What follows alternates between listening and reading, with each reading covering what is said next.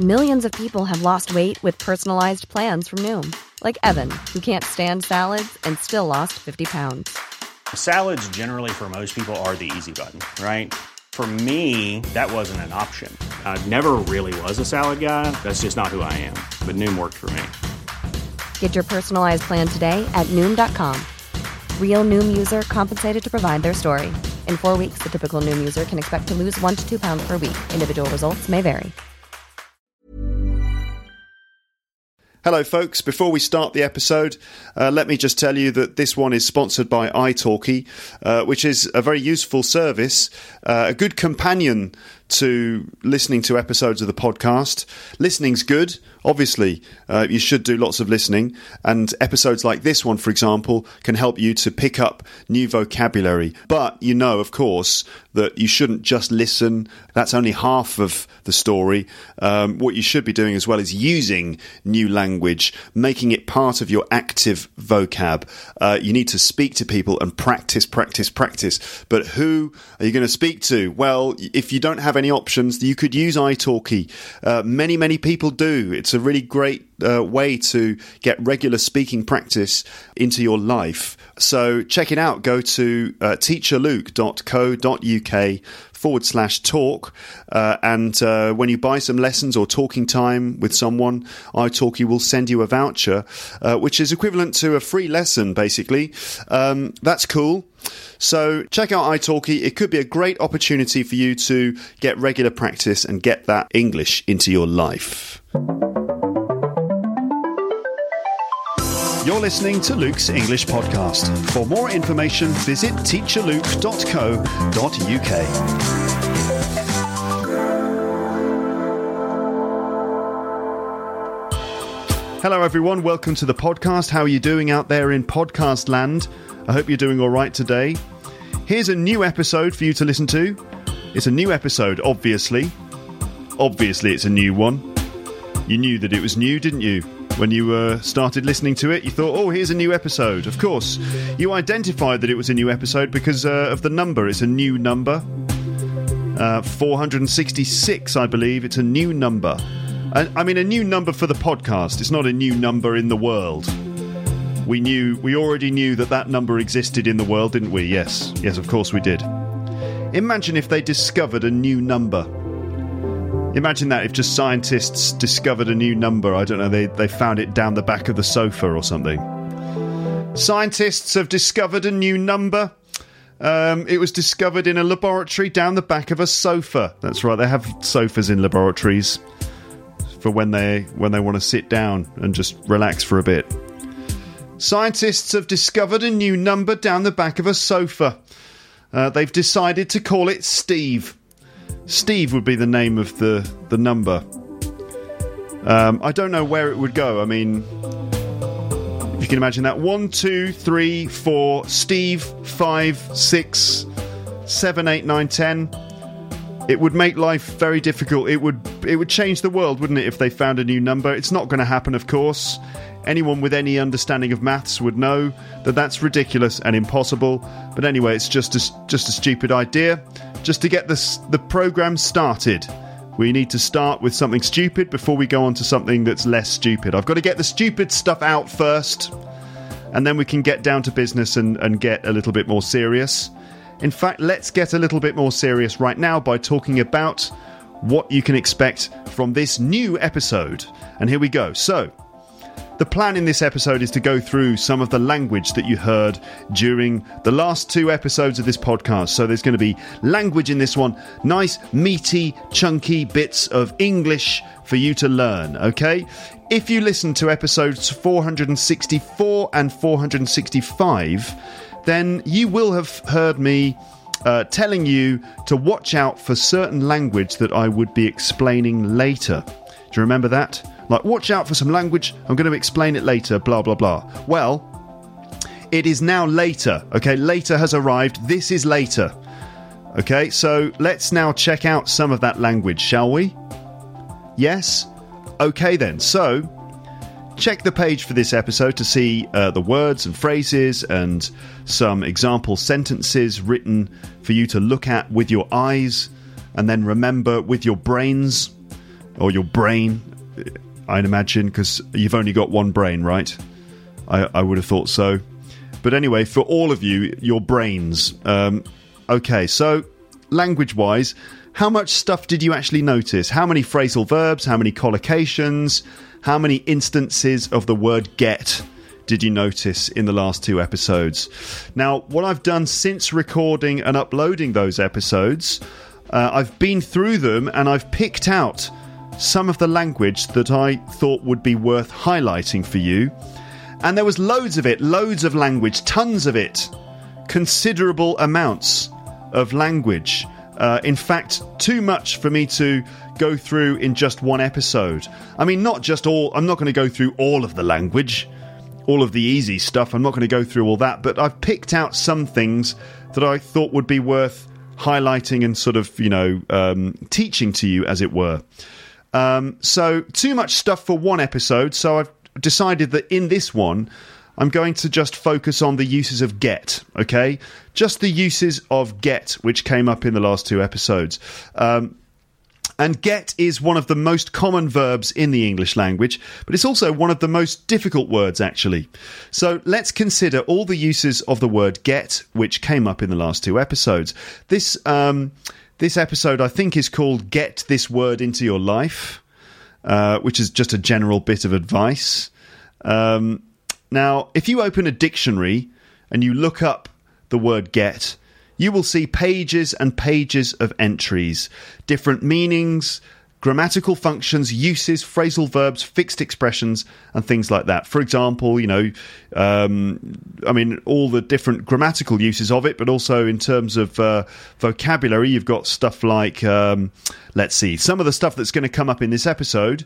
You've got to get through something, to get your head around something, to get round to doing something, to get into something, uh, to get back to something, to get something across, to get on with someone, to get rid of something, uh, to get going or to get started, to get down to business, to get on with it, to get something done, to get someone to do something, to get some to get someone doing something, um, to get used to doing something, to get the hang of doing something, to get the most out of something, to get in touch with someone, to get something right or wrong, to get together, and to get something into your life. Uh, loads of loads of different stuff, and also more because there's different grammatical functions of get as well. So you can't, you really can't underestimate the importance and usefulness of this little word. Um, native English speakers use the word get an awful lot. It's one of the features of native level English. Now, this episode is called Get This Word Into Your Life. Now, actually, I should point out that it's not just this one word on its own, of course. Uh, that is slightly misleading. Um, instead, you should realize that you're not just learning the, the single word get over and over again, you're learning all of the many different phrases in which it occurs. So don't just focus on, on what the word get really means. That's not what you should be doing. It's not like, how can I really get to the bottom of this individual word?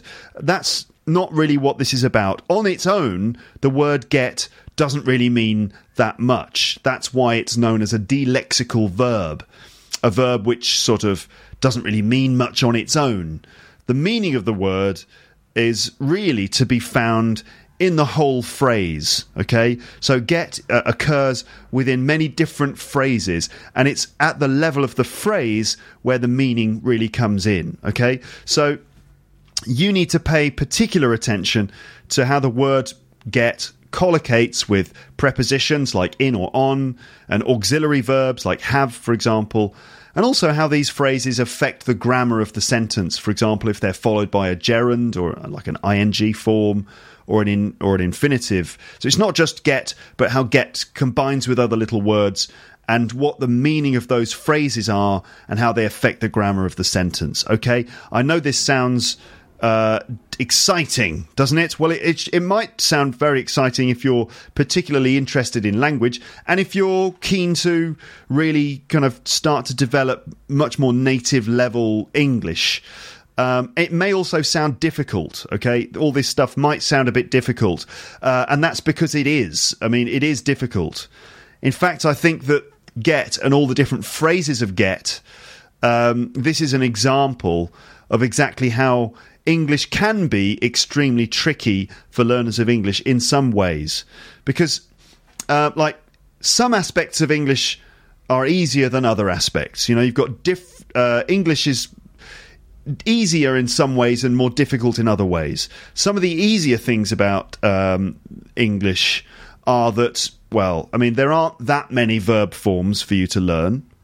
I mean, for example, with the with the word go, compared to some other languages, you know, English has got fairly limited number of possible verb forms. You've got the different tenses, like the way that these verbs combine with auxiliary verbs, but on their own, verbs only have a, a limited number of forms. I mean, like, for example, in French, you can open up a, a, French grammar book and you'll find lists and lists and lists of, of verb forms. That verb with many different verb endings and things like that. In English, let's say if we take the word go, we've just got go, to go, goes, going, went, gone, and been, right? That's it, basically. Uh, not that many because um, you know it doesn't change that many. T- you go like he, I go, you go, we go, they go, he, she, and it goes. Fine. Okay, unlike in French, where it's you know there are many many more different versions and it's affected by different nouns and stuff like that. Um, in English, verb endings, you know, you've basically got ed or maybe s or es if it's third person. Uh, there's no gender um, in English, so there's no need to change the gender of the adjective or the gender of the pronoun and all that kind of thing. So, in some aspects, English is fairly simple and straightforward. Now, obviously, I would say, I know what you're thinking at this point. You're thinking, don't tell us that English is easy, Luke. We're trying to learn it, and it's not easy. It's difficult. It's definitely difficult. And I agree with you, of course. I'm not saying the, the language is easy, but I'm just saying that some aspects of it are easier than others. I mean, and obviously, I would say that English was easy because it's easy for me, and I know that. Uh, uh, so some aspects are easier than others. Um, some of the tricky bits are things like some of the adjective and adverb morphology you know, when you turn an adjective into a comparative or a superlative, we have like ER or IER or EST or IEST at the end of words, which is not that complicated. But difficult things are like all the different irregular verbs you've got to learn, uh, the the fact that our spelling and pronunciation um, are very loosely connected. Uh, it's a bit of a nightmare. We have lots and lots of vocabulary in English with many, many synonyms. Also, things like indirect language is difficult to deal with. It becomes more complicated when you're trying to be indirect. Modal verbs are hard to get to grips with. And there is also massive diversity in the way that the language is spoken around the world with many different accents and so on. But compared to something like French or German, uh, or I imagine Russian and other languages, there is basically less grammar to deal with. I think, certainly in the in when it comes to different verb forms. Okay, now the this the fairly simple aspects of English allow you to learn it to a fairly functional level. Uh, relatively quickly, okay, and I guess that's why it's fairly common for people to get to a certain level of functional English, like that kind of intermediate level, fairly quickly if they apply themselves. But then it's quite common for people to get stuck at that intermediate level. That's the intermediate plateau.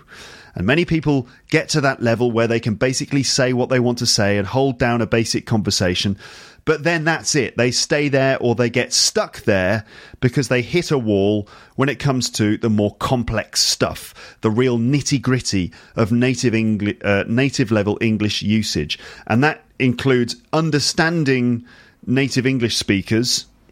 Um, and also being able to use English at the level of a native English speaker. Um, you know, they get stuck in, in all of the, the complicated stuff that allows you to communicate shades of grey, different aspects of like different subtlety, nuance, and humour in the language. So, you know, when we end up dealing with that stuff, that's where English starts to get difficult. And this is where English becomes particularly tough stuff. It's the sheer diversity, in particular, of little phrases which are com- uh, which are created by combining certain delexical verbs with prepositions, pronouns, gerunds, and infinitives. Okay, this I think is where English gets particularly difficult.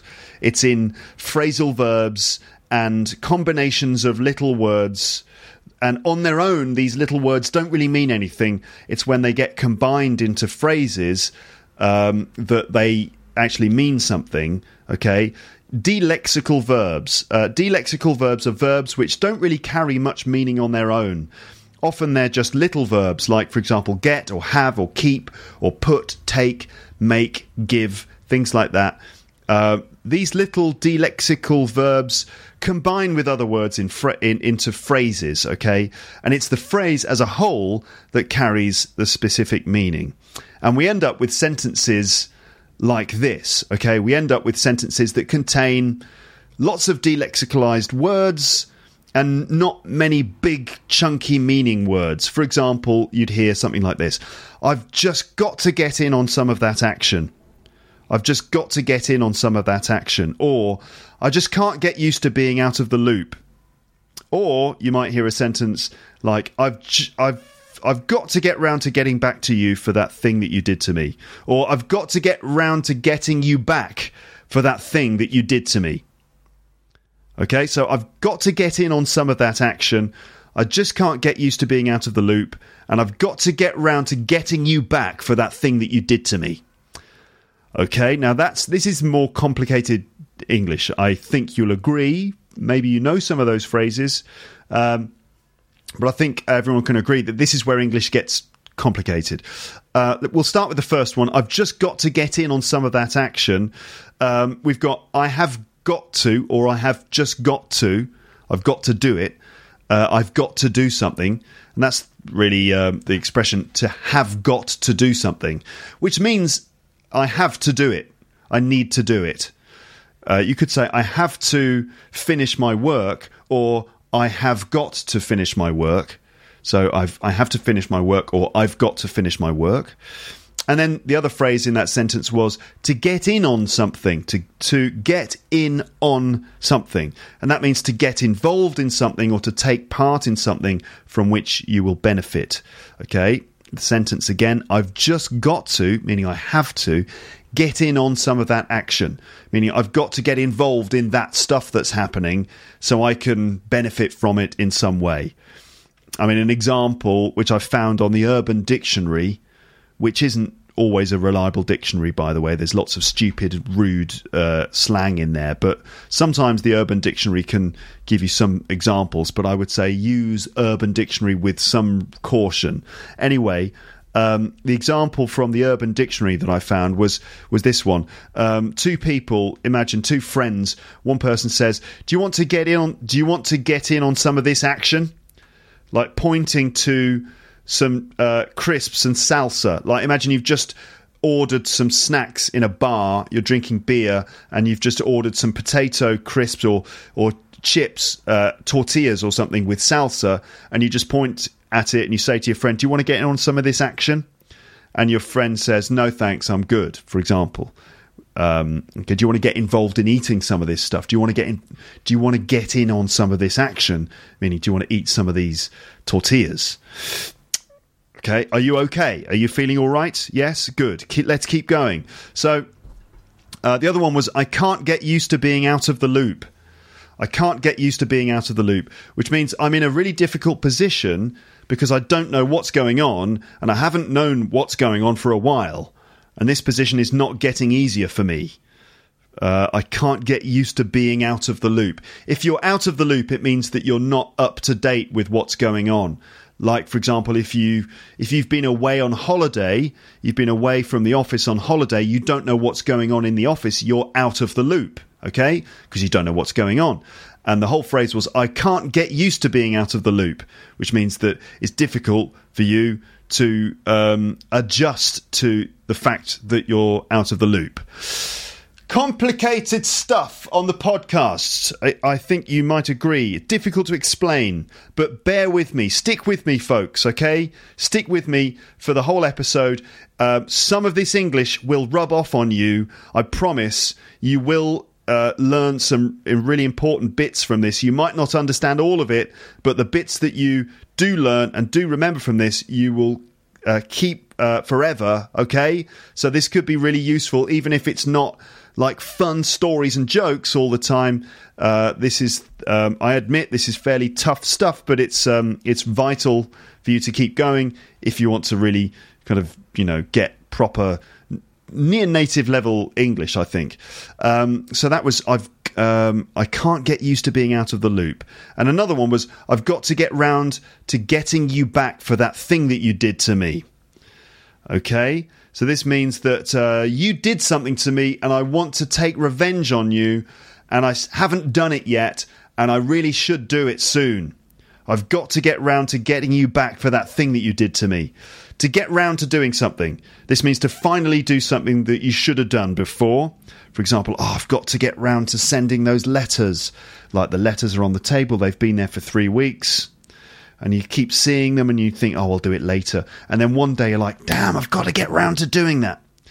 And the other one was to get someone back for doing something. I've got to get you back for doing that. Which is like, I've got to get revenge on you for doing it. I've got to get you back for that trick that you played on me. Okay, so this is where English gets quite difficult. It's a bit of a nightmare, I know, but stick with me. Now, a lot of these bits of English with get are phrasal verbs, and others are just fixed expressions. They are difficult, right? Okay, they are difficult, but what are you going to do? You're you going to ignore them? Are you going to pretend that they just don't exist? Um, are you just going to sort of go, no, no, no, I'm not listening. I, you know, this is it's too complicated for me. What are you going to do? You're just going to ignore all this kind of thing. Uh, if you do, then that might be a bad move because you'll end up speaking a kind of unnatural form of English. You'll end up not really understanding what native speakers are talking about or getting at, and you'll end up stuck in the intermediate plateau to some extent. Okay, so don't underestimate the importance of little verbs like get, make, or put and the way that they combine with other words in phrases.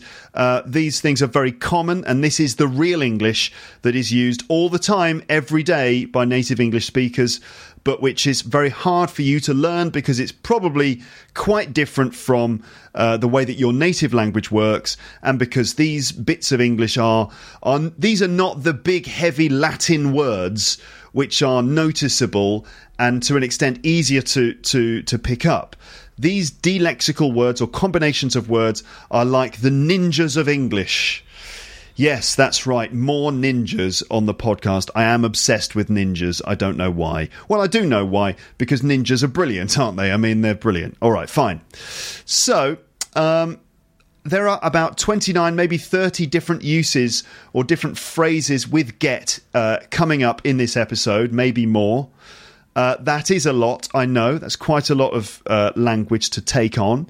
Normally, in English lessons, in a one or two hour lesson, we don't teach more than about 12 words at a time. That's the general sort of the general wisdom in English language teaching that you tend to teach groups of a, groups of vocabulary in about probably about 12 words at a time and that if you try and teach more than 12 that you know they're not going to the students are not going to learn them all um, you know, but I, am teaching you more or I'm highlighting more than 12 in this episode. There's a good chance that not every phrase or bit of English that I introduce to you here or highlight for you here will stick. Some of, not all of these phrases will stick.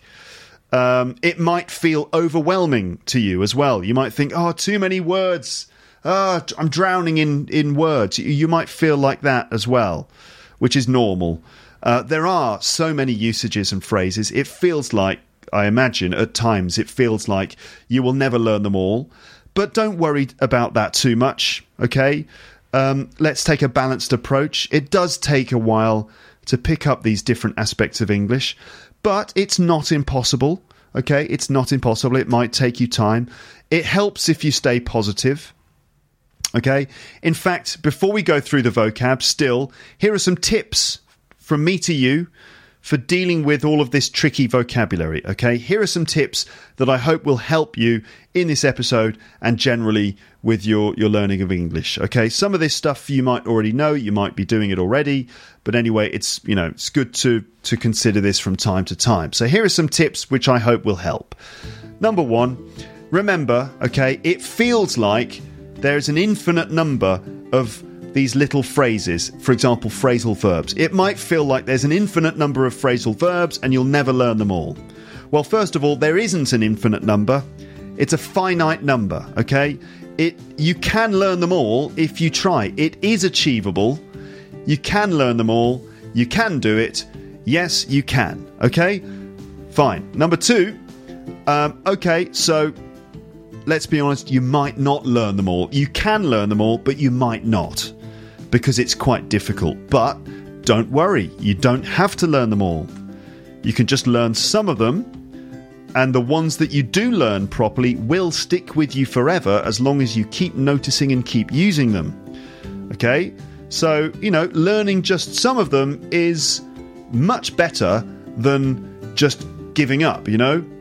So you might think, oh, I can't learn them all, therefore I will learn none of them. I won't even bother. That's wrong. Just because you can't learn them all doesn't mean that you can't learn some of them. You know, some of them is better than none of them, isn't it? Obviously.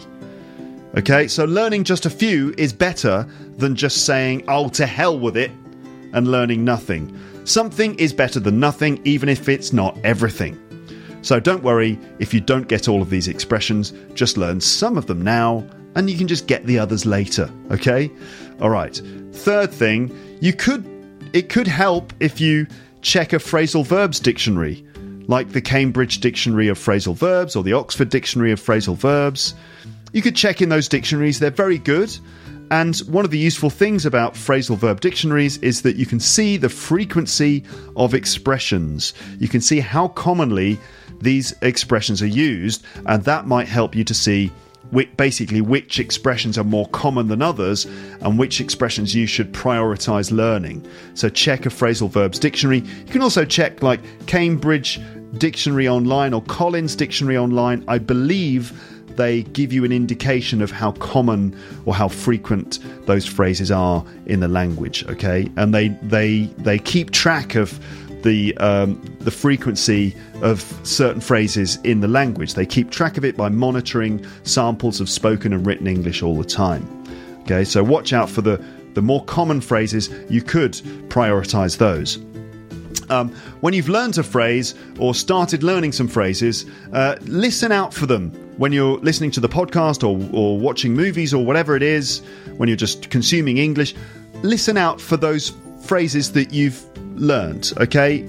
Watch out for them, and you might find that you start noticing those phrases more and more. And this will help you to remember them a bit. Remember uh, a few months ago, I was talking to Amber, and she talked about how she'd noticed the, the word gaslighting. Uh, she learnt the word gaslighting, and then she started noticing it everywhere. It's the same thing with learning English. If you notice some of these phrases, uh, watch out for them. You will find that you suddenly start noticing them, them everywhere, and this will help you to remember them a bit. Uh, the ones that you notice a lot, the ones that you notice frequently, are obviously the really useful ones, which are worth remembering and using. Uh, fifth point watch out for tricky little details such as whether the expression is followed by a gerund, by an ing form, or by an infinitive form, uh, with or without to. Uh, or if there are sneaky little prepositions, auxiliary verbs, or pronouns. Don't just learn the big solo verbs or words on their own. Train yourself to be on the lookout for vocabulary in phrases or in chunks. For example, don't just use the don't just remember used to, but remember, for example, to get used to doing something or to be used to doing something. Okay, both of those expressions actually they use used to, but they actually have four parts. So it's not just used to, it's get used get used to doing something or be used to doing. So it's get used to or be used to plus an ing. Four things to, to focus on, not just used to. Uh, Sixth point always study vocab with real examples, not just definitions. If you're, you know, in the future, if you're trying to learn vocabulary, remember don't just have loads of definitions. Don't just have a list of vocab with a list of definitions or a list of vocab and a list of translations. Try to see the vocab in example sentences. This um, this will help a lot. Um, um, beware of translating everything directly from uh, from English into your language. Uh, this might not work. English is a different language, of course. It's not just the same language with different words. The structure is different. The whole sort of the the whole semantic kind of uh, framework of it's different. So don't just translate. Uh, use example sentences in English. Uh, seventh point, try to use expressions with your own examples. So you've picked up an expression, try and use it with with uh, your own made up example. You need to own the language yourself, personalize it, uh, create examples that mean something to you personally. Uh, this will help the vocab stick in your mind, especially if your examples are visual or spatial. That seems to be uh, the, the, the wisdom on remembering things. Uh, we, we, we tend to remember things when we put them into visual in, environments or s- when we have a spatial relationship. So if you're thinking of an example, put yourself in the situation and sort of picture yourself there and then uh, using, um, you know, if you're using the expression, make an example that puts yourself in a place, um, and that bring that helps to bring the, the vocabulary to life. It will help you to remember it. Okay. Uh, Eighth point, listen back to episodes 464 and 465 and focus on spotting the uses of get, either in phrasal verbs or other uses, uh, after you've listened to this episode. Uh, it'll reinforce it all, okay? You could play, if you wanted to make it more interesting, you could play Vocab Hunter, which is that game that involves shooting vocabulary when you see it or hear it. Um, that's just if you are if you feel the need to make your life more exciting. I don't know if you do. Uh, anyway, the point is, you know, uh, focus on spotting some of the vocab in the previous two episodes. Um, the ninth point. Uh, these phrases can be difficult to notice because of connected speech. So, when you're listening to native English, uh, uh, native level speech, uh, it can be difficult to notice these phrases you might not even know that they exist. You might not hear them uh, because of connected speech. That's the way that certain sounds are cut. Uh, or certain sounds are even added in order to say a phrase or a sentence really quickly. It sounds like all the words in the phrase run into each other and it just ends up sounding like one single word or even just a noise, okay? Um, for example, if I say the phrase, things might get a bit technical, things might get a bit technical later on. Things might get a bit technical later on. Things might get a bit technical later on. You can hear the way that get a bit technical. The words all join up together and you end up with might get a bit technical. Okay, um, certainly the T on might and the T on get, sometimes they get dropped, might get a bit technical. Sometimes the T ends up sounding like a D sound, get a bit, get a bit technical. Okay, so watch out for connected speech. You can check out the episode archive. I did an episode all about connected speech once. Check out the archive, look for connected speech, or I think it was pronunciation of grammar. I don't remember now. Anyway, check out the archive for, for an episode about pronunciation and connected speech. And the 10th point, uh, another thing that might help is you could check out my series of podcast episodes called A Phrasal Verb a Day. Uh, a Phrasal Verb a Day is a, is a whole separate podcast. Uh, you can find it on my website. Uh, a Phrasal Verb a Day is currently on hiatus. Uh, I haven't recorded an episode for ages, but there are about 130 phrasal verbs explained in individual episodes. So 130 episodes, each phrasal verb explained with their own examples, each episode is just a few minutes long. There's not loads of rambling and stupid nonsense. I just get straight to the point each time. Listening to those short episodes might help. Okay? Right. So let's carry on and look at the ways in which get is used with some examples from episodes 464 and 465. Okay? You still there, folks? You still doing okay? Yeah? You still with me? Yes? Okay, good. Let's get started then. So, uses of get. Here we go. So, we've got, first of all, um, I should say that get, we've got get on its own and then get in phrases. Okay, let's start with get on its own. So, on its own, get can mean a few things.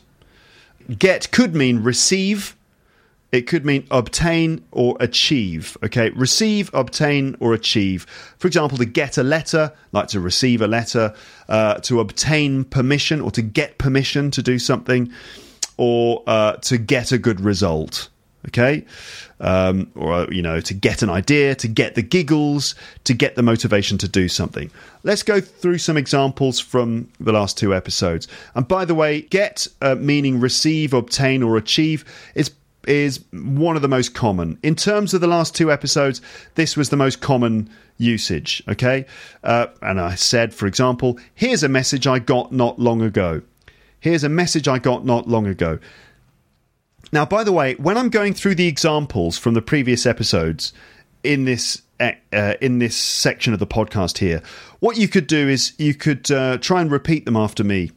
You can see them all written on the on the uh, on the page for the episode. You could try and repeat them after me. I'll say them a couple of times really quickly with all the connected speech, and then I'll say them once or twice more clearly. Okay? So here's a message I got not long ago. Here's a message I got not long ago. Here's a message I got not long ago. Here is a message I got not long ago. Um, you could say, here's a message that I got not long ago. So a relative clause. Okay. Another one would be I do get quite a lot of messages like that. I do get quite a lot of messages like that. I do get quite a lot of messages like that. Do there as an emph- to emphasize it. I do get quite a lot of messages like that. Um, I get messages like this quite a lot. I get messages like this quite a lot you know, similarly, I receive messages like this quite a lot. Receive sounds formal, get sounds neutral. Slightly informal, but not in a bad way. It's appropriate uh, for the majority of situations, I would say. Um, I get messages like this quite a lot. Uh, um, I'm going to talk about where I get the inspiration for episodes. Uh, where I get the inspiration for episodes. Okay, uh, to get the inspiration. Yeah, uh, getting the giggles. To get the giggles. Do you know what that means? Um, I think I talked about how some of you get the giggles when you're listening to the podcast, um, and that would be if I say something funny on the the rare occasion in which I say something genuinely funny. I don't know. Is it rare? I don't know. For some of you, it, apparently it's not that rare because uh, I got a few messages recently from people saying that they get the giggles on the bus.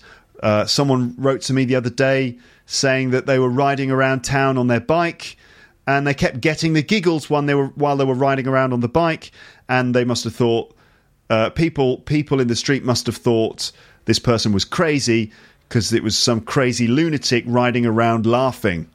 His headphones were on underneath his helmet so it wasn't obvious that he was listening. So it was just a person riding around laughing, just some hysterical person on a bike. So anyway, to get the giggles, to giggle is like is basically to laugh, and it's probably laughing like a schoolgirl, you know, laughing like a Japanese schoolgirl. That's giggling.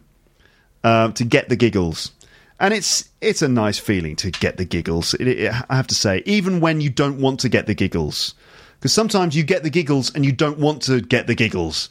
And the fact that you're trying not to giggle makes it even more funny. You know, I mean, I've I remember lots of experiences of getting the giggles like that. For example, in uh, in assembly at school, you know, those important, serious meetings at the beginning of the week in school, and the whole school's there, and maybe the headmaster is saying something very serious, like, you know, I don't want to see anyone smoking behind the bath, uh, behind the bath, no, uh, I don't want to see anyone smoking behind the bike sheds, blah, blah, blah. And then pff, some people are giggling because he said something stupid, you know, getting the giggles. I used to, when I was a little kid, we used to go to church.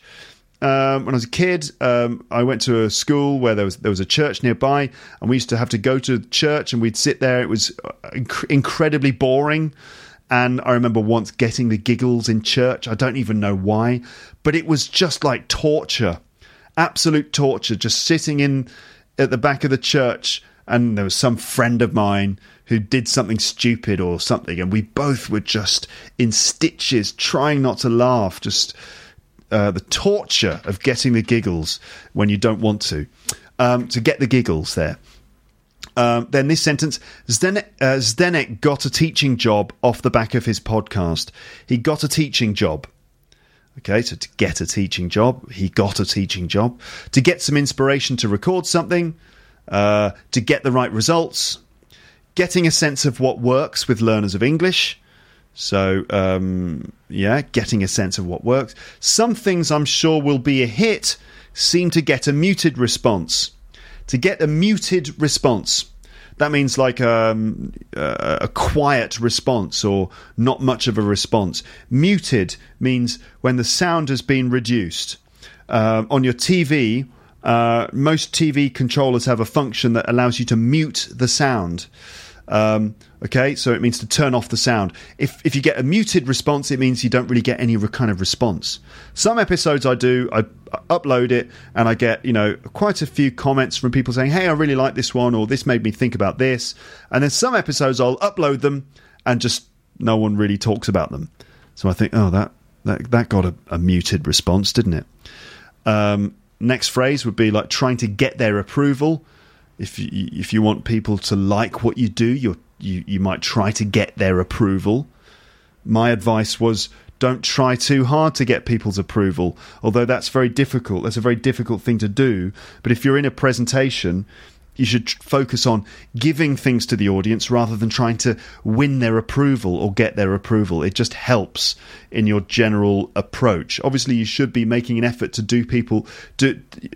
You should be making an effort to do people no, don't make too much of an effort to do people unless they want you to do them. Um, mm-hmm.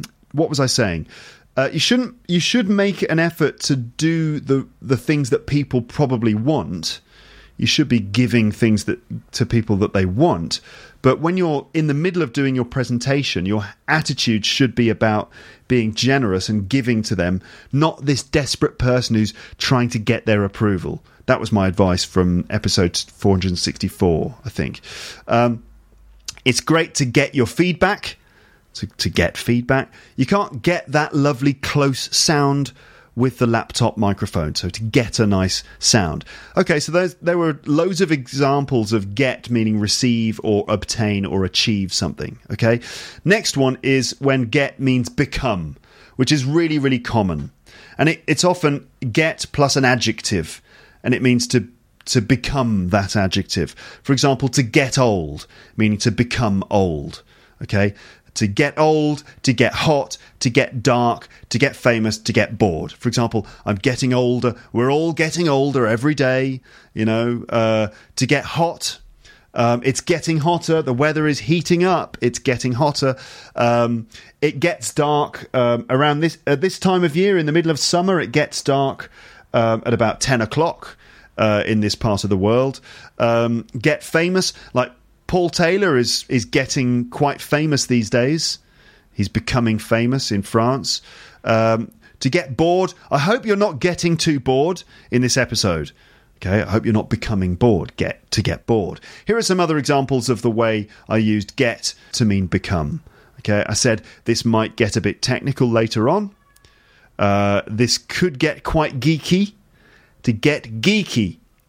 Geeky, you know, a geek, like a nerd, uh, a geek, someone who's just really interested in specific things like technology. Uh, it could get a bit geeky. If you get too focused on controlling everything, it can stifle the conversation. To get too focused on controlling everything, get focused on something. Okay. Uh, I think she gets distracted at work. I was talking about my wife. Sometimes she gets distracted. She ends up on Facebook or something and she sends me some links to articles that uh, she thinks I might find interesting for the podcast. I think she just gets distracted at work sometimes to get distracted. Um, I have to get myself pumped up before I start recording. I've got to get myself pumped up. Come on, pump it up. I have to, you know, I think I did a, a, a Arnold Schwarzenegger impression. Come on, Luke, pump it up! If you want to learn how to do an Arnold Schwarzenegger impression, all you need to do is master that sound. That's basically all you need to do. Just then say some things like, get to the chopper! And then you've got an Arnold Schwarzenegger impression. Get to the chopper, let's get pumped up, and let's get let's get pumped up. I can't I can't do it that well. But it's you know it's like English. It's easy to get to an intermediate level of an Arnold Schwarzenegger impression. You know most people can do it. That and Sean Connery, no problem. Um, try it. I don't know. Is that something you should be doing on the bus? I don't know. Anyway, um, uh, that's how a British person gets pumped up. Uh, do you remember how a British person gets pumped up? we put the kettle on, just make a cup of tea. Let's get pumped up in a in a British way. Come on, come on, darling. Let's get pumped up. Do you fancy a cup of tea? Uh, let's get pumped up. Let's uh, things get a bit more fun in the second half of the episode. To get fun, things get a bit more fun in the second half, and then oh, suddenly this has got way more exciting, hasn't it?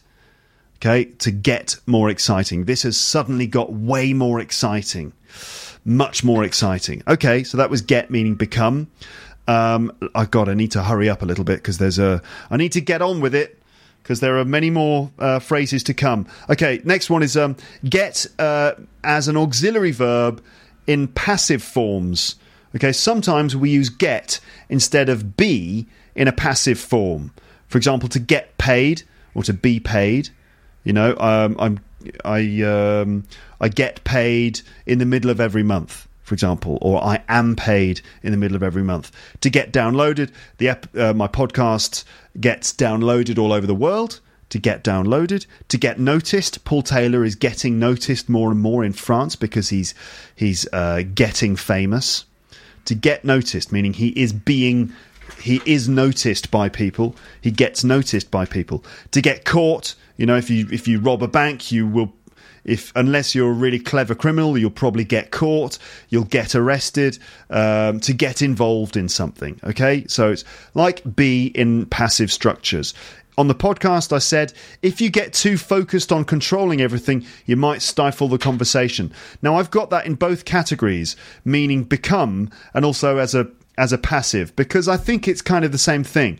To get focused on something, it's like a passive structure, isn't it? Because you've got get and then a like a past participle to get focused on something. Yeah. Anyway, is it passive or is it just get meaning become with an adjective or is it the same thing? Ah, something like that. Next one is she gets distracted. So again, is it just get with an ad- with an adjective or is it a passive to get distracted by something? I think technically it's a passive structure, right? Um, let's get pumped up. Again, it's actually a passive structure, but equally, it could be considered to be just get with an adjective. All right, fine. Then we've got get meaning understand. For example, to understand the message, to get the message.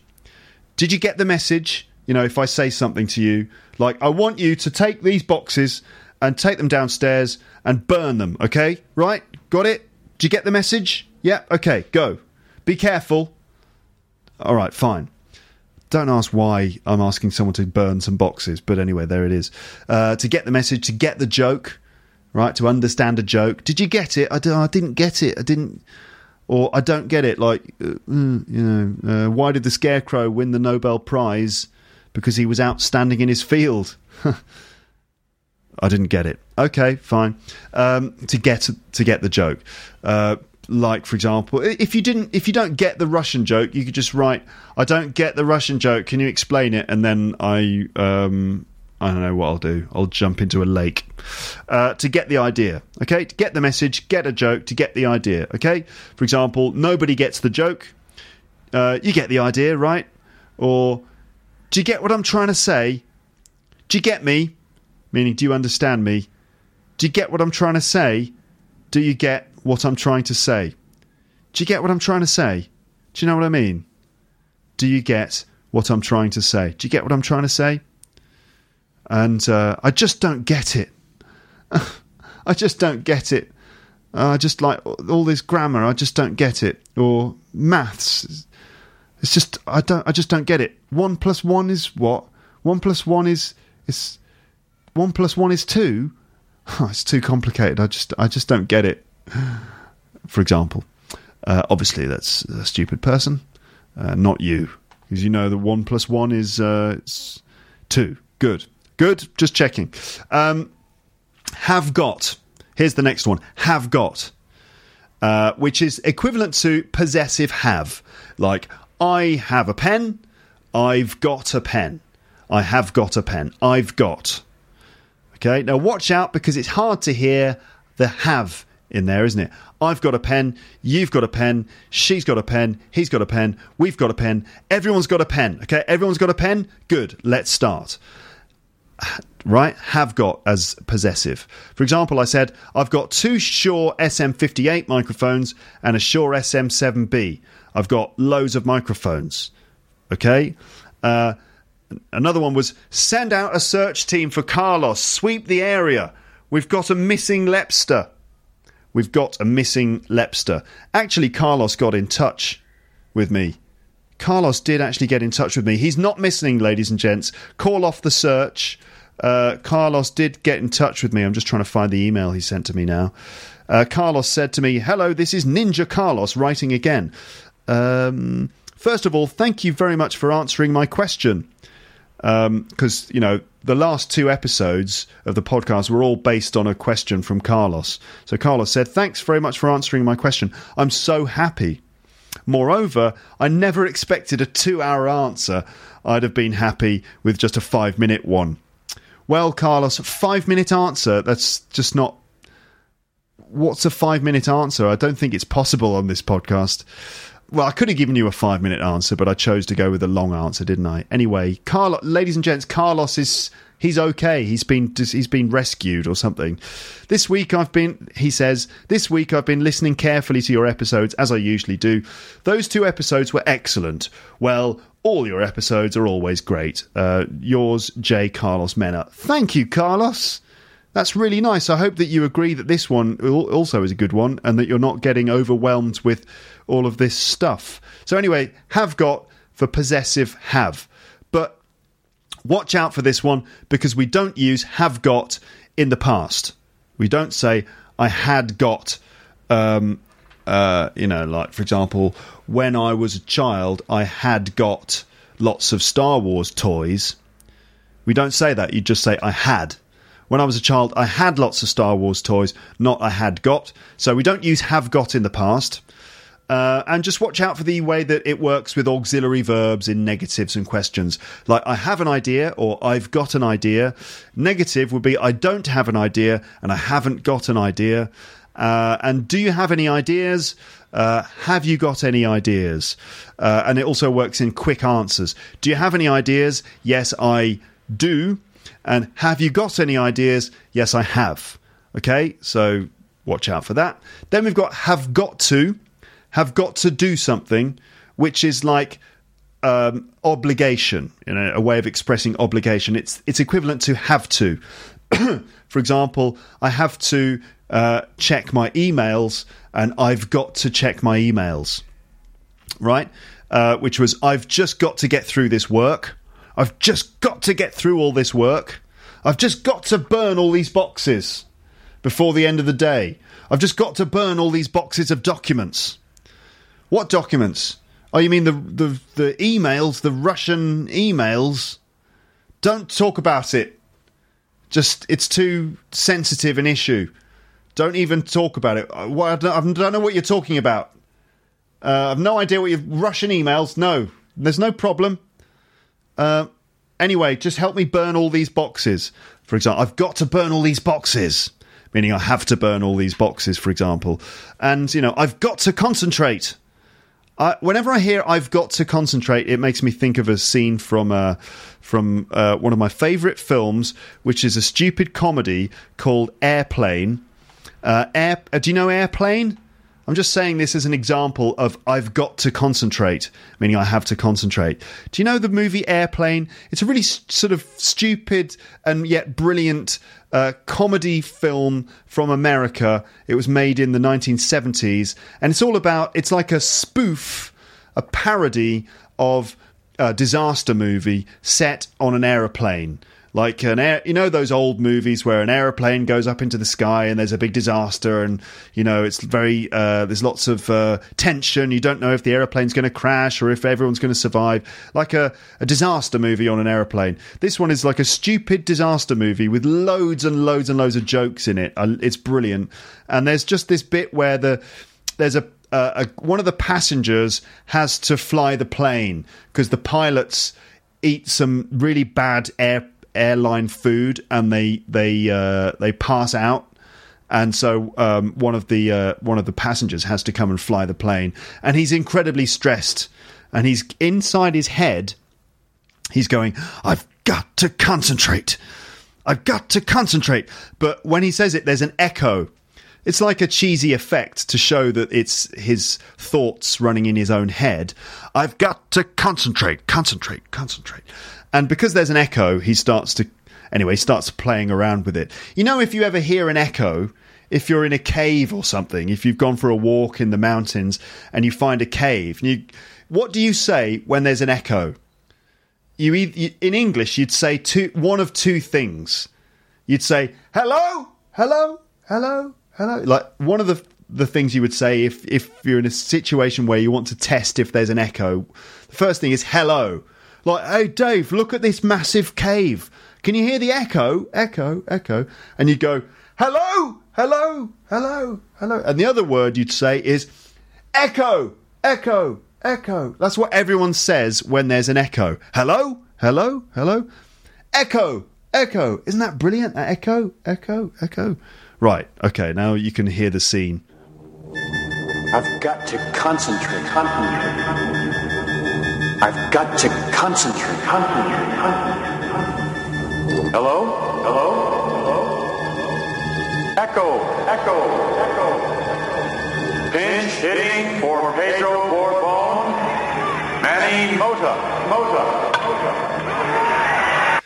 Uh, okay, so that's him going, hello, hello, echo, echo, just uh, in his own head. And then he starts sort of imagining that he's uh, announcing uh, players on a baseball field, and you would have heard some names of baseball players. Anyway, that was I've got to concentrate, concentrate, concentrate, um, which it, I imagine is what you're saying in your own head right now with the echo as well. You're probably sitting on the bus going, I've got to concentrate, concentrate, concentrate.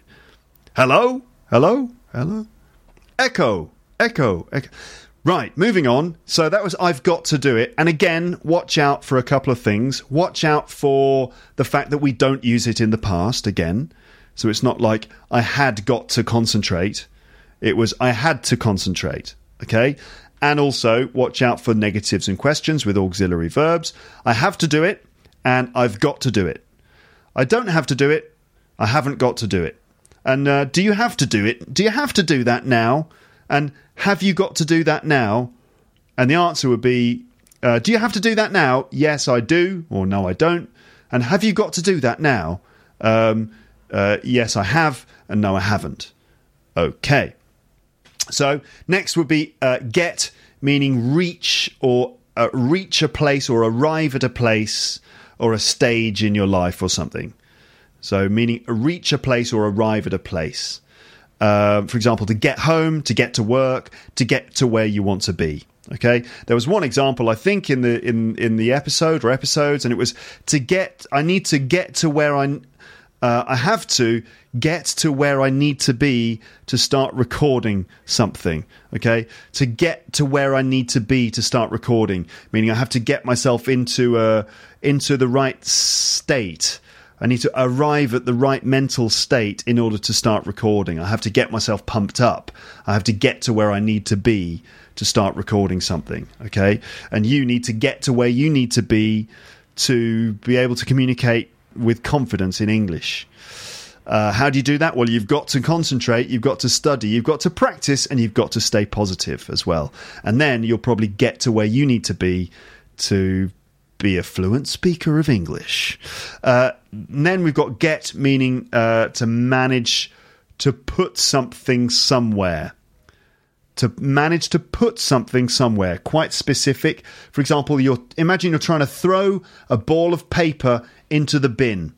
Okay, you've got to get it into the bin. For example, okay, so to get it onto the table, like you you want to throw a folder you're sitting in the seat, the table's over there, you can't be bothered to get up. Um, to get up, there's another one, vocab hunters. You can't be bothered to get up, so you just throw it onto the table. I've just got to get it onto the table, and then I won't need to get up. And what happens is you throw the folder, it hits the table, and because of the momentum, it slides across the table and slides off onto the other side and falls on the floor. And you think, you think, oh, I better get up.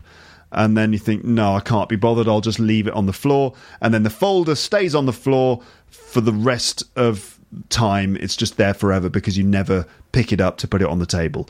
Obviously, that's what happens all the time, isn't it? Yes. I've just got to get it on the table and you throw it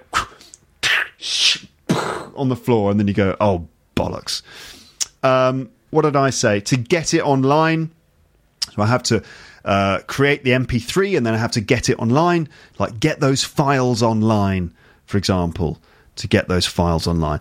Get those boxes downstairs. I want you to get them burned before the FBI get here, for example.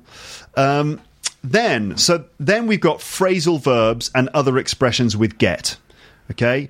Um, so we've got to get through something, meaning to finish something, to pass from the start uh, from the start to the finish. For example, we need to get through the woods before the sun goes down. Let's say you're in the woods, you're in the forest, and uh, you might think, "Oh, we need to get through these woods before the um, sun goes down." Because you know, if we're still here when the sun uh, when the sun goes down, if we're still here in the forest, then uh, the wolves uh, might come and get us, and that would be pretty bad. Um, let's imagine we're in the forest. That sounds almost like a tropical forest. How about this one? That's a bit better, isn't it? Oh, it's lovely in the forest here today, isn't it? Oh, it is absolutely lovely. But uh, oh, look, the sun's going down. God, it it it gets dark quite early here, doesn't it? It does, doesn't it? Wham! Suddenly it's it's night time. Well, that happened quickly. You know what? I think we better hurry up. Why is that? Because uh, can you hear some some uh, some wolves? Oh God! Is that a wolf? Wait a minute, those aren't wolves. Wait a minute. I'm sure I heard some wolves. Oh, God. Oh, Jesus. Look, we need to get through these woods before those wolves get us. Okay, we need to get through these woods. We need to get through the forest before the wolves get us, which is obviously uh, the kind of English that you're going to be using all the time, isn't it, in your lives? Um, I'm sure. I'm sure it is. It's something. It's a, it's a daily occurrence, isn't it? Walking through the forest and uh, getting chased by wolves. Um, similarly, you know, uh, you might say to get to get through anything, you know, to get through uh, a difficult experience. For example, things got a little bit difficult in the middle of the marathon, but I got through it. Meaning, I got through the difficult period. On the podcast, I said, um, um, you know, keep listening. Just try to get through the bits about how I make the podcast and um, and watch out for the language which I'm going to explain later. So try to get through the bits about how I make the podcast. I expected that the bits about making the podcast would have been a bit boring, so I said to you, just try to get through that stuff, and we'll go. We'll then get onto the language later, uh, assuming that the language is the stuff that you really want. Uh, which I mean, I think that's probably true, isn't it? I imagine so. Maybe you preferred it when I was talking about microphones. I don't know. Uh, only you would would know that. Um, next phrasal verb is to to get your head around something. To get your head around. I just can't get my head around all of this equipment. It's too complicated. Okay. Uh, I explained that one before, so I don't need to go into it. The example was I'll explain the vocab later, which should help you to get your head around it all. To get your head around it all. It's quite difficult to say that. Can you say that? Um, I'll explain the vocab later, which should help you to get your head around it all. Which should help you to get your head around it all. Get your head around it all. Get your head around all of it. Okay, next phrasal verb was to get round to doing something, which I have explained already, so I won't spend a lot of time on it. To get round to doing something means to do something that you've intended to do for a long time. And in the podcast, I said, I'm glad to have actually got round to doing it. I'm glad to have actually got round to doing it. To get round to doing something. Okay, moving on. To get into something. And it's for this one, I think there's a literal sense and an idiomatic sense. Kind of idiomatic sense. The literal sense of to get into something would mean to enter something. For example, to get into the car. Get into the car, please, sir. Um, you know, the FBI saying that. Just uh, get in, get into the car, please, sir. No more, you know. Stop asking questions, please, sir. Just get into the car, please. Um, for example, or to change into a particular state, for example, to get into the right mood. You also might say to get into some clothes. I'm just going to, you know, relax and just get into some comfortable clothes before I record the podcast.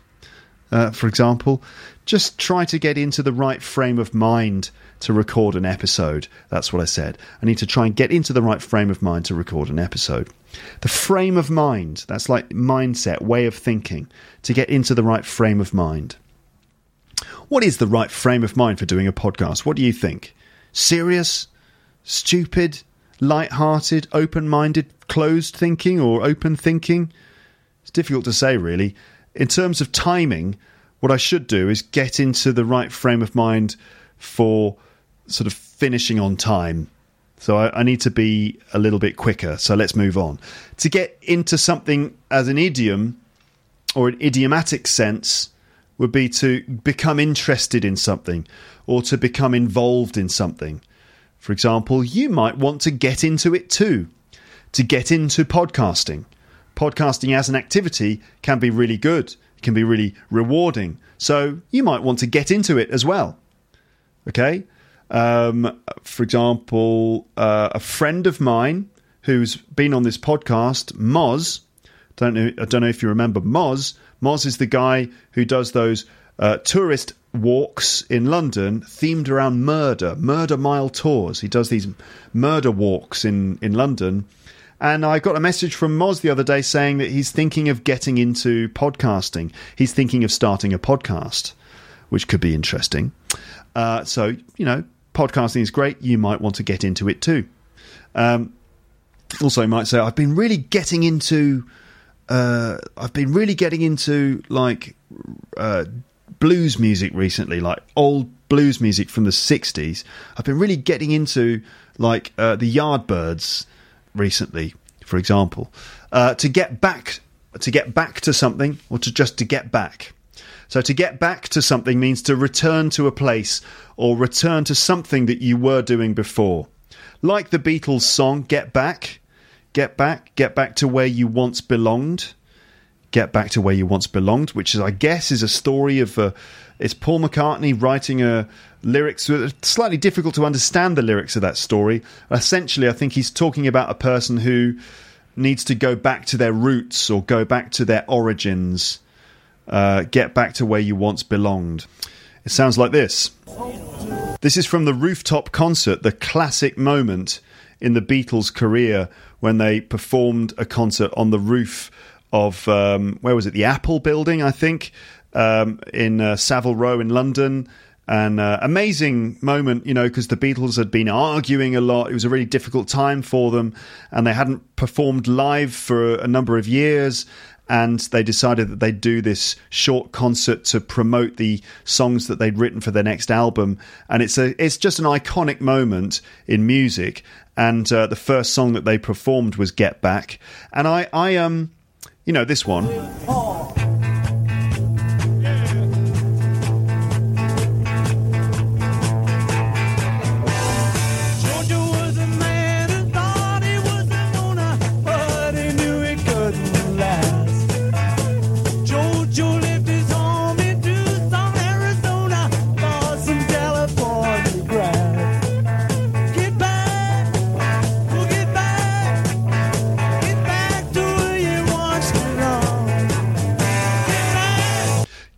Okay, that's Get Back. Not the best quality version, actually, though I think there are be- better versions than that. But uh, I always wondered what that was about. There's a rumour that Paul McCartney is singing, actually singing about Yoko Ono. Because he's in the song, he's talking about this character called Jojo. Like, get back, Jojo! Get back to where you once belonged. Uh, at the time, there was a lot of tension going on in the studio when the Beatles were writing their uh, their songs and stuff. And previously, before Yoko Ono had arrived on the scene, Yoko Ono, uh, John Lennon's uh, girlfriend, later wife, uh, before Yoko had arrived, the Beatles always had this principle that like no one else would come into the studio situation when they were working, especially not the wives and girlfriends. They wouldn't really come into the studio environment. Um, and yet, when Yoko arrived on the scene, she literally like moved in. She she she moved into the studio. She actually uh, because she injured her back or something, or she'd had an operation, they'd had a car crash or something, um, and she was recovering from the accident. She had to be in bed. They actually moved a bed into the studio, and Yoko was in bed in the studio, uh, which I think really annoyed the other members of the group to an extent. I think they got really annoyed by it, and there was lots of weird tension going on. And maybe Paul was writing this song as a kind of. Um, uh, like a passive aggressive uh, statement uh, to to to Yoko, meaning like you know, get back, go away, get back to where you once belonged, get back, Jojo. Um, Yoko, Jojo, hmm, maybe. The rumor is that whenever he played the song in the studio, he would look at Yoko when he said that line. Don't know if it's true or if it's just some sort of weird paranoid rumor, but it's interesting, isn't it? Get back, Jojo. Get back to uh, where you once belonged. So, anyway, that was Get Back, right? Um, um, and um, it's very common in uh, in English uh, in meetings or presentations. You could say, "Let's get back to the topic." So if you've been talking and you go off on a tangent, you might say, "Okay, let's get back to the topic. Let's get back to the agenda of this meeting." For example, okay. Uh, next one is to get something across. To get something across, and this means to communicate something to someone or to make someone understand something. Uh, and I was saying that I have to come up with ideas and then get them across to my audience. I have to get my ideas across. Okay, uh, how to actually get the message across is quite difficult. It's difficult to really get the message across. Okay, to get something across. Um, get something across. You'll notice that it's a separable phrase. It's a separable phrasal verb. It's get across, but you can say get the message across uh, get it across or get across the message, get across my ideas, but not get across it. Have you noticed? If it's a pronoun, it, uh, it doesn't go at the end. So you've got get the message across or get across the message. Okay. Get it across, but not get across it. Okay. Um, so separable phrasal verbs. Um, we don't put the pronoun at the end. Okay, complicated stuff. Uh, all right, then. Next, uh, to get on with someone, which I imagine you know. This is one of those phrases that sort of everyone learns quite easily. It's often one of the first phrasal verbs that you learn. To get on with someone, it means to have a good, friendly relationship with someone for example, uh, Amber, Paul, and me, we get on with each other. We're good friends and we have like a good relationship. And you can hear it on the podcast. We enjoy spending time together. We get on really well with each other to get on with someone. Okay. Um, fine. And, you know, if, if you also we often use it in the negative as well to describe a bad relationship you know if you're organizing a dinner party and you're saying shall we shall we put um should we should we sit them together? No, I don't think they should sit together. They don't get on with each other very well. They don't get on very well. Okay, fine. Uh, the next one is to get rid of something. To get rid of something, we need to get rid of all these these documents quick. We need to get rid of them quick before the, the CIA get here, and the FBI, and the NSA, and the BBC, and the F and the ITV, and all the every before anyone gets here. Uh, we need to get rid of all these documents. What should we do? Let's just burn them okay, get them downstairs and just cover them in this lighter fluid and just burn them, just get rid of them. So to get rid of something means to throw something away, to discard something. Okay. For example, on the podcast, sometimes I have to just I have to get rid of what I recorded and then start all over again. Okay, to get rid of what I recorded, like delete the the recording and just start again to get rid of it. Um, here are some other exp- uh, other expressions and uses of get. So we had some phrasal verb verbs, we had some phrasal verb action, and some uh, some phrasal verbs and stuff. And now uh, let's look at other expressions and uses of get. Uh, these are like uses that I don't I don't quite know which category to put them in. They might be considered to be phrasal verbs, maybe, or let's just call them other expressions. Okay, so we've got to get going or to get started, which just means to start. So come on, let's get going. Let's get started properly. Okay, meaning let's let's start in a business meeting. Hello, everyone. Thanks very much for coming to the business meeting. Uh, have, you, you have you all got copies of the agenda? Right? Are you all ready? Yeah, good. Uh, okay, right. Let's get going then. Let's get started. Okay. Uh, the next one would be to get on with it. Oh, come on, stop wasting time. Get on with it, would you? Oh, get on with it. Meaning, hurry up. It means to start doing something that you should be doing. You know, we, we really need to get on with it. Look, these boxes aren't going to burn themselves. Uh, and, uh, you know, the FBI are going to be here soon. So come on, get on with it. Get those boxes burned. Come on, get them downstairs. Get them all. We need to get rid of these documents. Come on, get on with it. Chop, chop. Get on with it. Let's get on with it. Uh, to get down to business. To get down to business, meaning to start talking about the subject which is to be discussed, or simply to just start doing the thing that you sh- you should be doing to start. And it's very common at the beginning of a meeting, or when you're about to start a negotiation, when you're going to talk about price, or when you're going to start uh, doing the business deal. You'd say, "Right, let's get down to business. Um, are you interested in making an order? Let's get down to business." Okay, and you, you, often start say that at the beginning of a meeting. Hello, everyone. Thanks very much for coming.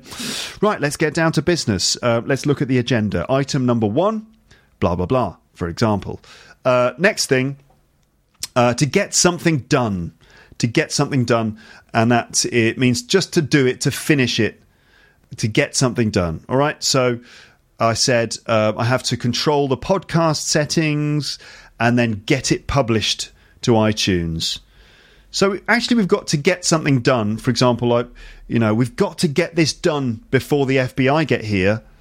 Um, by the way, FBI, if you are listening, and I know that you are, these are just examples. Okay, don't investigate me. All you will find is a few microphones and um, uh, and a little fluffy pink gorilla toy. That's really it. There's nothing to see here. You really should focus your attention on the president, maybe. I don't know. I don't want to tell you what to do, but anyway, I think you know what. Just check out those people in in the high positions. They're the ones really that you should be looking at. You know your job. I'm not going to tell you your job. Okay, fine. Uh, to get something done, uh, meaning to to to do it to finish it, I need to get the po- uh, podcast published. I need to get this finished by the end of the day. I need to get my teeth looked at, for example just an example, but you could say, you know, when you drink hot, a hot drink or when you eat an ice cream, oh, you get a bit of pain in your tooth, and you think, oh, I need to get my teeth looked at by a dentist, for example. And then we've got to get someone to do something. Um, causative verbs here, meaning to meaning to make someone do something or to persuade someone to do something. And in this case, someone else does it.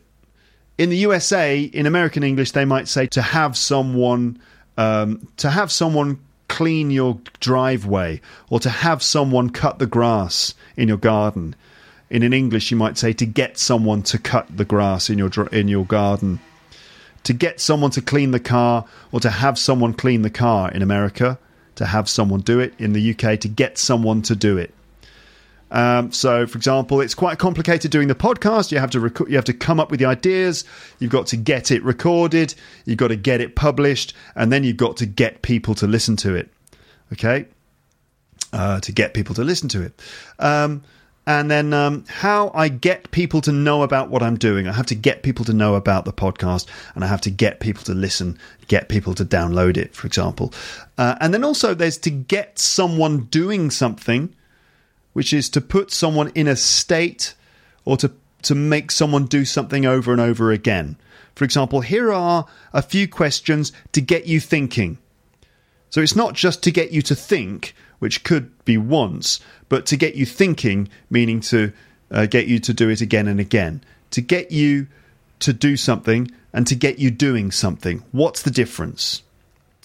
Maybe you maybe you've got it, but just in case, let's go through it. So what's the difference between to get someone to do something and to get someone doing something? The first one, to get someone to do something, means to persuade them to do it, and it might just be once. For example, I got him to give me the money. How did you get him to give me give you the money? I loaded a revolver and I pointed it at his uh, at at his head, and I said, um, please give me the money. And he gave me the money. I got him to do it. It was easy. Uh, the second one, I got him. I I got someone doing something. This this one means that you make someone do it over and over again, or to put them in a state, not just to do one single thing. For example, now you've got me worrying. You know, like, for example, oh, you're doing a podcast, are you? Ooh, you know, you don't want to do that. The FBI will listen to it. This, the, the NSA will be listening. Are you sure you want to say that on the podcast? And then you're like, oh, now you've got me worrying. Okay? Or, I really want to get you running every day. I want to get you running every day. Might be something like your personal trainer would say to you. Look, look, Dave, you've got to lose weight, okay? So what what we're going to do? So I'm going to get you eating healthily, and then I'm going to get you running every day, okay? So I'm going to get you running every day. Fine. Then we've got to get used to doing something, which is sort of notoriously difficult phrase to get. To get used to doing something, because it people always confuse this one with used to do. Like I used to live in London. I used to uh, I used to play the drums. I haven't played the drums for about five years. It's I need to play the drums again. Uh, anyway, I used to play the drums every day, and I I don't play them anymore. It's terrible. I need to do it again. So that's I used to do it, but this is to get used to doing it, okay, or to be used to doing it. And that means to become accustomed to doing something, to become familiar with something. And it's different to I used to do it, which which is a past habit. This one is I am used to doing it means I do it now and it's easy for me now because it's familiar with me now. Complicated. For example, I want you to get used to noticing different bits of language. I want you to get used to noticing different bits of language. I want it to become a habit for you to uh, listen to bits of language. I want you to get used to noticing different bits of language to the point where it's not really difficult anymore. It's just a habit for you. So, how do you get used to noticing different bits of language? You just have to start doing it often, and then it will become a habit. Then you'll just get used to it. Um, to get the hang of doing something, uh, it's a bit like to get used to doing something, but it's slightly more informal, and it basically means to learn how to do it. I want you to get the hang of noticing language.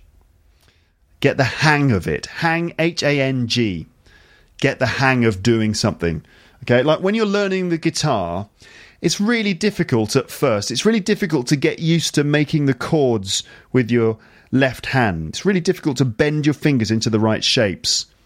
But you know, you'll get you'll get the hang of it if you keep practicing. You know, your fingers will get used to it, um, and you'll get the hang of it in time. Okay. Next thing is to get the most out of something. To get the most out of it. Now, that means to achieve the most or to achieve the most that you can from something uh, that is possible. Uh, to achieve the most that is possible from something or to take advantage of something. For example, I want you to be able to get the most out of these episodes. So, not just listen on the bus and enjoy them, but also really take advantage of the content, really to get the most out of these episodes so that you can get the full benefit for your English. Okay, to get the most out of the people that you're listening to. Like, I want to record people really well so that you can really get the most out of the experience. Okay, you also could say to make the most of something. You know, I really want to make the most of this opportunity. I want to get the most out of this opportunity. Um, we're nearly finished, ladies and gents. We're nearly finished. We've just got a couple of others to get in touch with someone, which you know. It means to contact someone by phone or text or email or something. Get in touch. If you've got any if you've got any questions, just get in touch. Also, keep in touch, which is like maintain contact. Keep in touch, you know, don't disappear. Keep in touch with me. Like for example, when you go on holiday, your mum and dad might say, Keep in touch with us when you're on holiday. Send us regular messages, send us photos and stuff. Stay in touch, keep in touch. And then when you and then after five days into the holiday you write and maybe not five days maybe when you arrive you'd say just getting in touch to let you know that we've landed safely for example to get in touch. Uh, to get it right or to get it wrong or to get something right or to get something wrong. That means to uh, to to do something correctly or incorrectly fine for example i'm not sure or i'm sure i don't get it right every time for example, the, the things I'm doing on the podcast. I'm sure I don't get it right every time, but I do try to get it right. Okay. Um, and if I get something wrong, then you know I'm sorry. For example, if I if I pronounce a Russian place name wrong, if I get it wrong, then I'm sorry. Okay, uh, Nizhny Novgorod, not Nizhny. Why did I say Nizhny Novgorod on the podcast the other day? I don't know. Uh, no idea why. But anyway, Nizhny Novgorod of course. Uh, by the way, remember I announced that there was a Lepsters meetup happening in Nizhny Novgorod. Well, I uh, I got uh, a, a, message on Facebook from um, Nick Worcester, uh, one of the, the Russian Lepsters who organises these things, and the photo was of Nizhny Novgorod completely, almost submerged in water.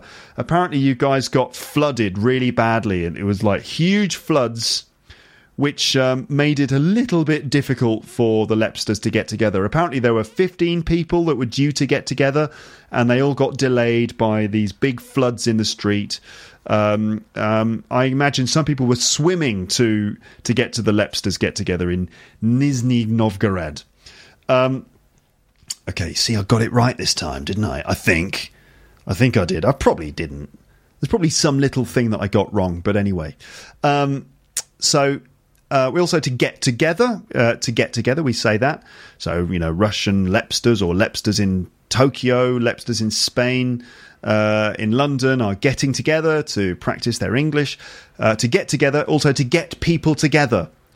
You know, if you want to get people together, uh, we're going to put on a concert in the park, a free music pon- concert to try and get people together from all the different communities in the city for example, and then to to get together with someone, to get together with someone like hey, let's get together next week.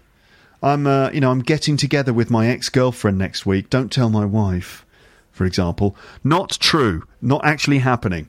Um, if you get the right people together, if you get the right people together. If you get the right people together, it can create a really fun conversation for the podcast, all right? Also, it's a noun, a get together. Let's have a get together. Let's have a get together at the weekend.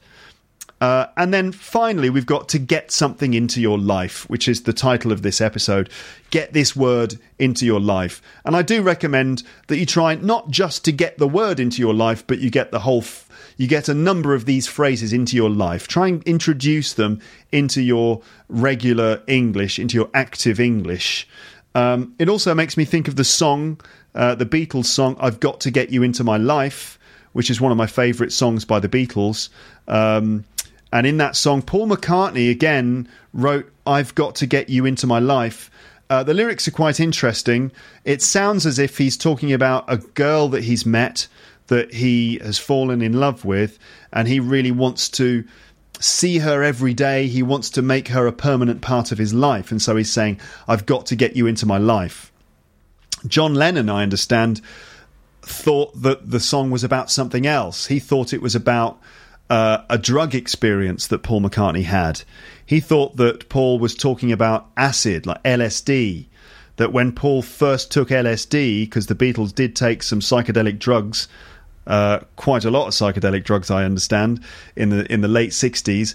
I think when Paul, in John's opinion, when Paul first took LSD and had a psychedelic experience, he thinks that it kind of was a big sort of almost revolutionary moment in Paul's mind, and he felt like uh, I've got to get you into my life, meaning I've got to make this a part of my life, like this sort of uh, new way of thinking that I've discovered. I've got to make it a part of my life. I've got to get you into my life. So for John, it was about a drug experience, but uh, I don't know. I, I still don't know. I find the song to be fascinating. I wonder what it's really about. Maybe it's a combination of like a new way of thinking that he had from a drug experience, or maybe a new way of thinking that he had because he met this amazing woman that he wanted to uh, get into his life.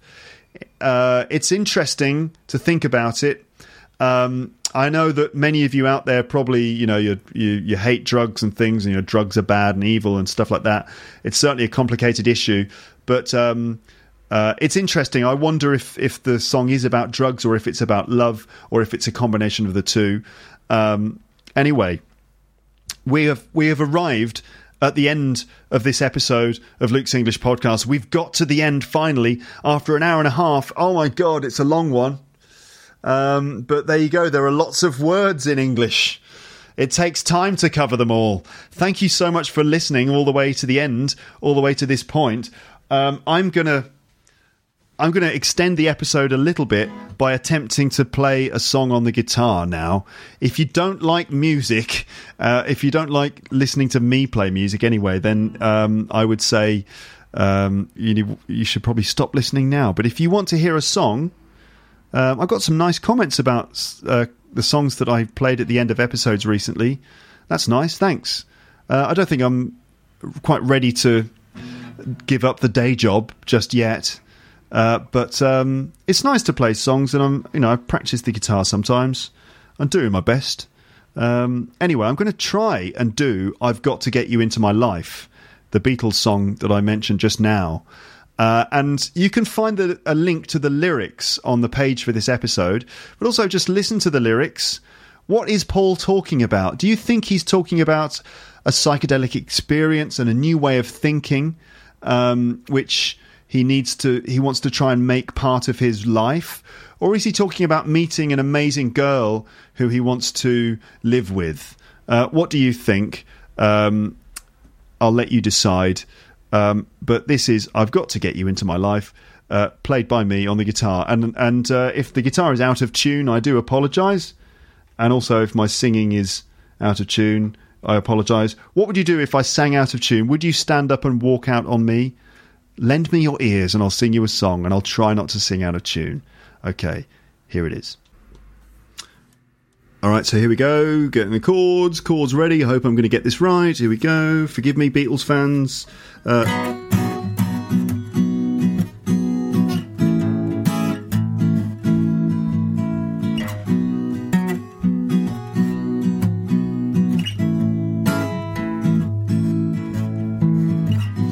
was alone. I took a ride, I didn't know what I would find there.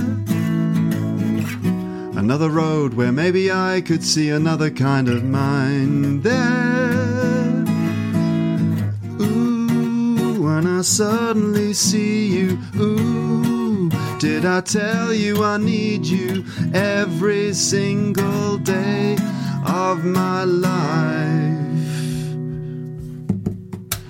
You didn't run, you didn't lie, you know I've wanted just to hold you. And had you gone, you knew in time we'd meet again, for I had told you. And ooh, you were meant to be near me, ooh. And I want you to hear me say we'll be together every day. To get you into my life somehow, someway.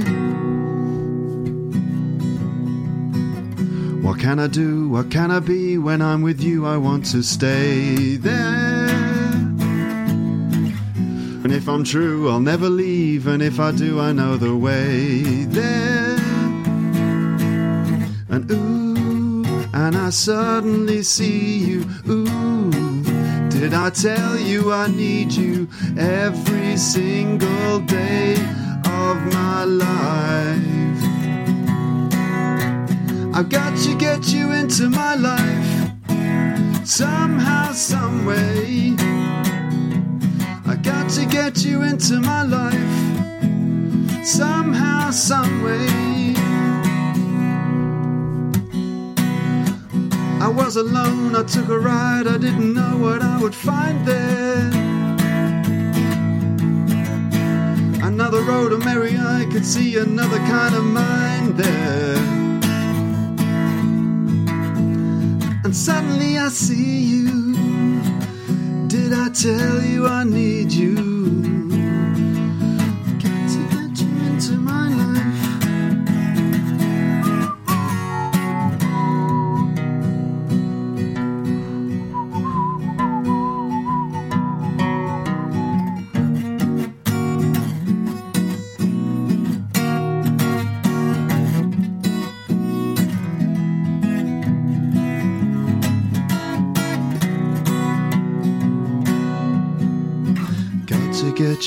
Get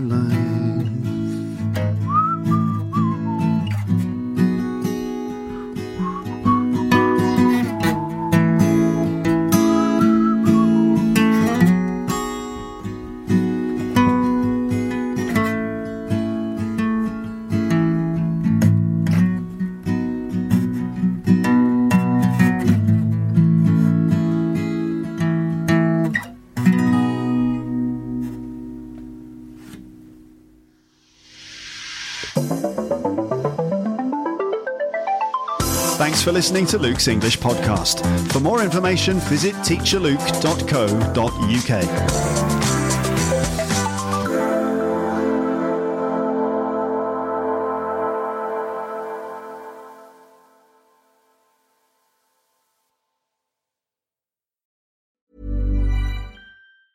Ever catch yourself eating the same flavorless dinner three days in a row? Dreaming of something better? Well, HelloFresh is your guilt free dream come true, baby. It's me, Keke Palmer. Let's wake up those taste buds with hot, juicy pecan crusted chicken or garlic butter shrimp scampi. Mm. Hello Fresh.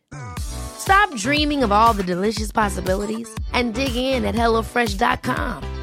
Let's get this dinner party started.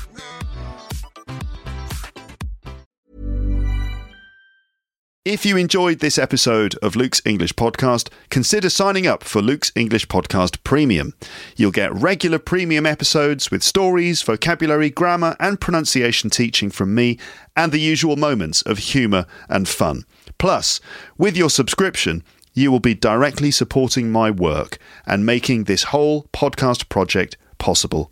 For more information about Luke's English Podcast Premium, go to teacherluke.co.uk slash premium info.